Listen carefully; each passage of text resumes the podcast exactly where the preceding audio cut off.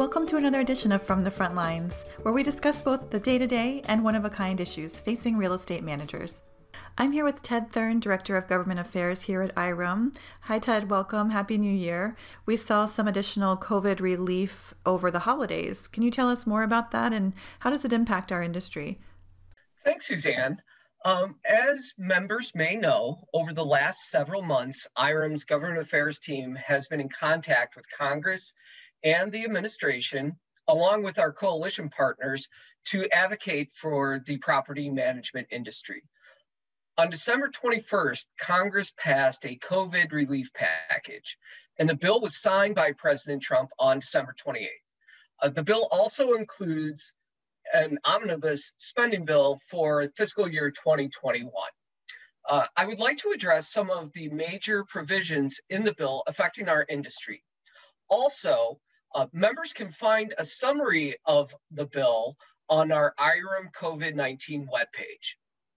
The first provision that I would like to address is the rental assistance provision. This has been one of the main priorities IREM and our coalition partners have been advocating since the last COVID relief bill was passed in March. So, what the rental assistance uh, provision does is that it provides 25 billion through September 30th of 2022 for rental assistance. The monies will be allocated to states through the Department of Treasury. States will be, or state allocation will be based on population, but no state will receive less than 200 million. Also, it allows landlords to apply for funds on behalf of tenants. Jurisdictions or state jurisdictions are required to use no less than 90% of the funds for rental payments and are encouraged to prioritize rental and utility arrears. Uh, jurisdictions are also directed to prioritize households that are currently unemployed and have been unemployed for 90, 90 days, as well as households earning 50% of area median income or AMI and below. However, they're not required, they are just directed. Uh, importantly, uh, the measure bases qualifying income on the income the household is receiving at the time of application for assistance and not their prior income. Um, despite this preference, jurisdictions do have some flexibility to serve those with incomes up to 80% of AMI and can establish additional criteria. So states will have flexibility of how they want to allocate those funds. Uh, beyond those guardrails, like I said, states and localities will have the flexibility and rental assistance will not be included in the recipient's uh, income for federal tax purposes. What the legislation also includes is that it extends the CDC eviction moratorium through January 31st of 2021. Uh, so the mechanics of the moratorium remain unchanged and continue to require that residents submit a signed declaration of COVID related hardship to qualify for the protection. Um, just to refresh members, uh, their memories uh, that the tenant must provide the landlord with a document in writing that states the following one, that they have used all efforts to obtain government assistance for rent. Two, they earn no more than 99,000 in income for a single filer or 198,000 if filing jointly.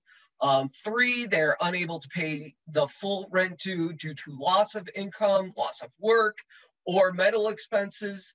Medical expenses. Uh, four, they are making best efforts to make a timely payment. And lastly, that the eviction would render them homeless or need to move into a new residence shared by other people. Now, members can download the eligibility eligibility criteria. It is on our IREM COVID webpage. Also, uh, we just want to let you know that we will continue to advocate and educate policymakers that the eviction moratoriums do nothing to address renters' financial issues and actually exacerbate them. Um, we will continue to communicate any new developments regarding the CDC eviction moratorium to members once they become available to us. Another provision that is important to uh, the industry is that the relief bill provides 284 billion in additional funding to the Paycheck Protection Program or the PPP program.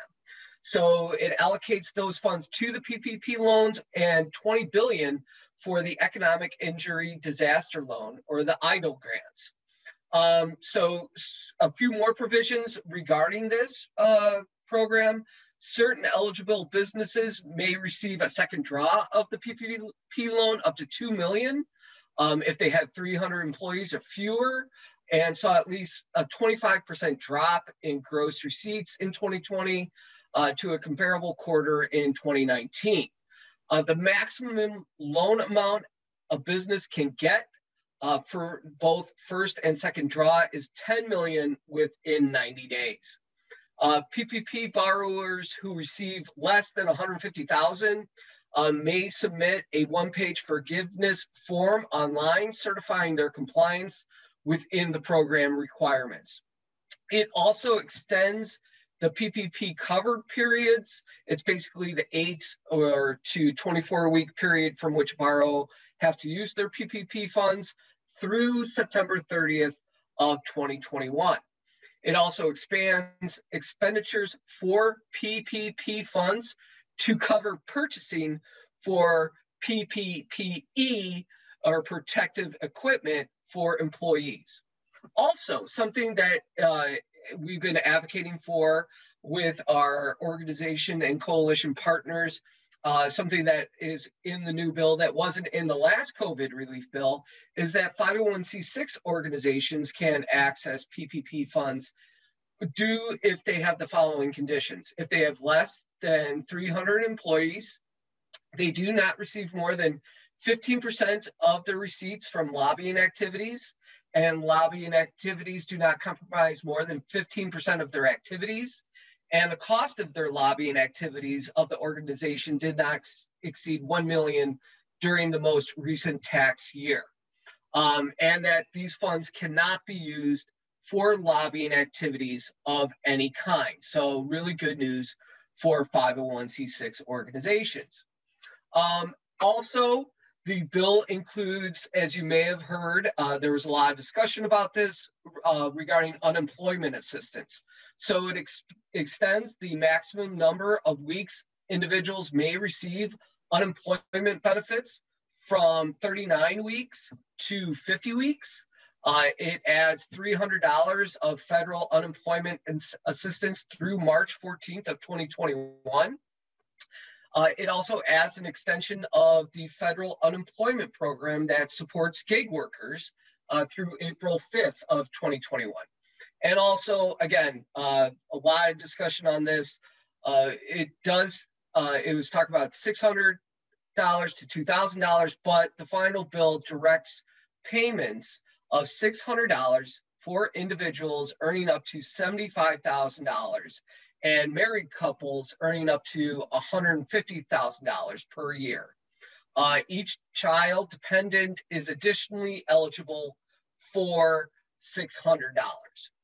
Uh, one of the last provisions uh, that I'd like to address uh, that uh, I think is important to our members are some of these tax extender provisions.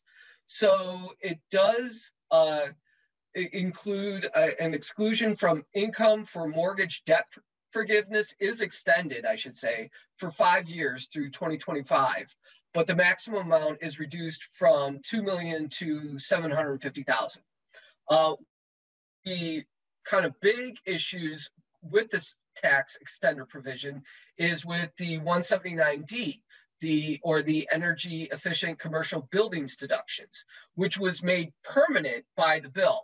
Uh, as you may recall, this was always something that was extended, needed to be extended every few years. Uh, it needed to be reauthorized several times over the last few years. Now it's been made permanent. And what the provision does, it allows for commercial building owners who improve the building's energy efficiency either through the HVAC, hot water, interior lighting, or other type of measures to receive a deduction of as much as $1.80 per square foot in the year the upgrade goes into service. um, after receiving and after receiving the proper third party certification. Um, it's available both for new construction uh, and retrofits and does not favor any particular method of conserving or reducing energy use. So you have a lot of flexibility of, uh, you know, how you go about uh, implementing or the construction with those energy saving devices. Um, also, there's another provision, uh, the energy investment tax credit for solar and residential energy efficient property tax credit is extended for two years through 2023. The mortgage insurance premium deduction is extended for another year uh, through 2021. Uh, the energy efficient homes credit is extended for one year, again through 2021. And the non business energy tax credit um, for qualified energy improvements is again extended for another year. Um, so, those are some of the major provisions that I wanted to address through uh, the bill for you today. Uh, these are some of the ones that mostly affect, or directly affect, I should say, uh, the real estate property managers. Again, we do have a summary of these provisions uh, on our webpage. And if members have any questions or would like to discuss further, uh, please feel free to contact me and I'd be happy to discuss the bill further with you. Again, uh, there's talk about uh, more stimulus, uh, possibly further uh, stimulus payments to citizens, more COVID relief. I know that the new Congress will be talking about this um, later in the month. So as new developments arise, again, we will notify our members. Uh, happy to put this on the website and to and conduct another podcast. Thank you so much, Ted. This is really valuable information, and we look forward to continuing the conversation as things develop. If you'd like to reach Ted directly, you can email him at iremlegislation at irem.org.